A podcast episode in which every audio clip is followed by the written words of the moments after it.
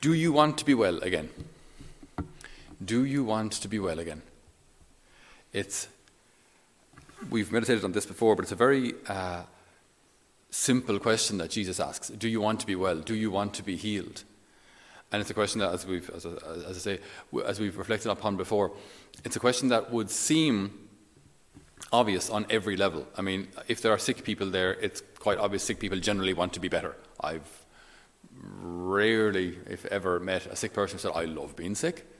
You know, just generally speaking, we, we want to get better, we want to be healed. Uh, Jesus, though, always shows such great uh, reverence towards the ill and doesn't presume to know their needs. So he, he allows this, uh, this man who had been suffering for 38 years, he allows him the, the, the opportunity, not, not, to, not, not to have his intentions presumed, but to voice, to voice his intention, to voice his need. Do you want to be well? And then the man gets a, a bit uh, flustered, understandably, if he's been waiting in that uh, situation for, for, if he's been suffering for 38 years and maybe there at, at the, near the pool for who knows how long. It doesn't say, but for years. It must be very, very frustrating because that was his only hope. That was his only hope. In the whole world, the only chance of him getting his legs back, of him uh, being healed and uh, getting his ability to walk back, the only hope that he had was that pool. So, like, if this doesn't work, then I've got nothing. That's it. I'm stuck. I'm just going to be stuck like this for the rest of my, until I die. And there is no social welfare system. There's no benefit system. There's nothing like that. So, uh, you're stuck in poverty. You're, you're rejected. And also, people would, would have considered illnesses like that a punishment for sin. So, you're also considered a sinner. So, it was just a, a very uh, negative, very, very sad place to be. Very sad. So he says, Sir, I, I, have no one to put me into the pool when the water is disturbed, and I'm still on the way, someone else gets there. And in the, the episode of The Chosen on, on this uh, scene, uh, they, they put an extra little expression into Jesus' mouth, but I think uh, he, doesn't say it here, but I, I think it captures the reality of what's happening here. Uh, Jesus in The Chosen says to, to, to this man, You don't need that water, you don't need the pool. All you need is me. All you need is me.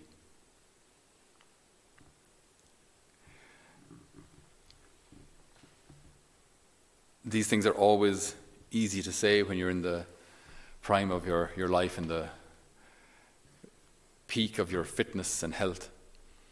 Uh, that's difficult to understand or to live if you're ill, if you're aged, if something has gone wrong in your life, if, if, if, if, you're challenged in some way, if you're carrying something for whatever reason, if things are difficult or sad or uh, disappointing or discouraging.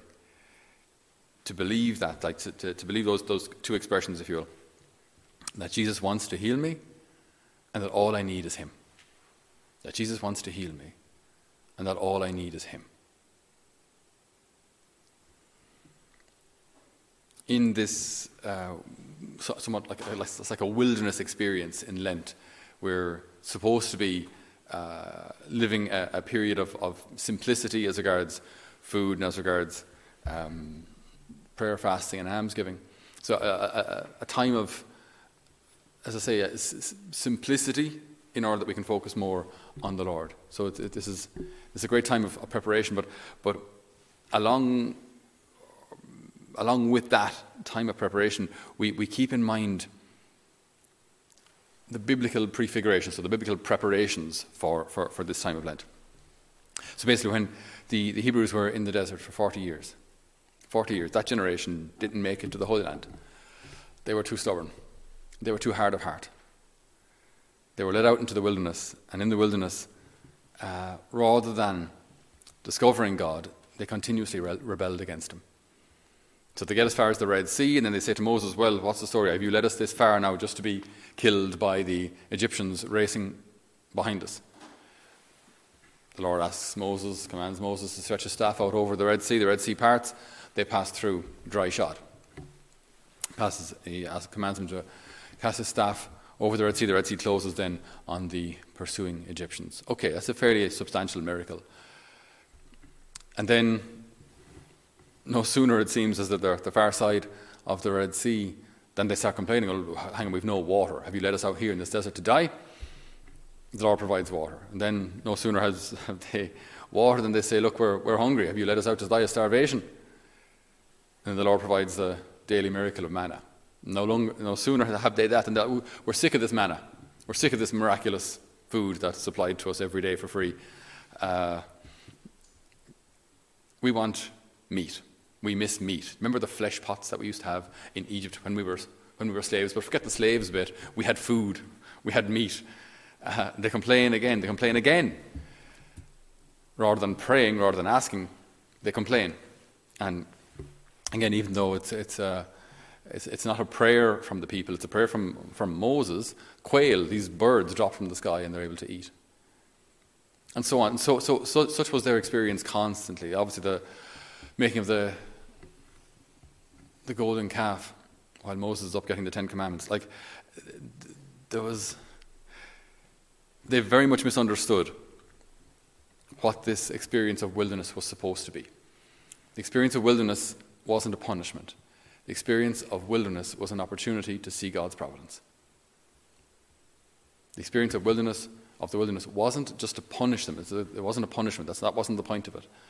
But in this place of simplicity, in this desert, to know that the Lord will provide, to live there in the confidence that God will give you what you need, that the wilderness should be uh, an experience of providence. That's something I think very, very applicable to all of us.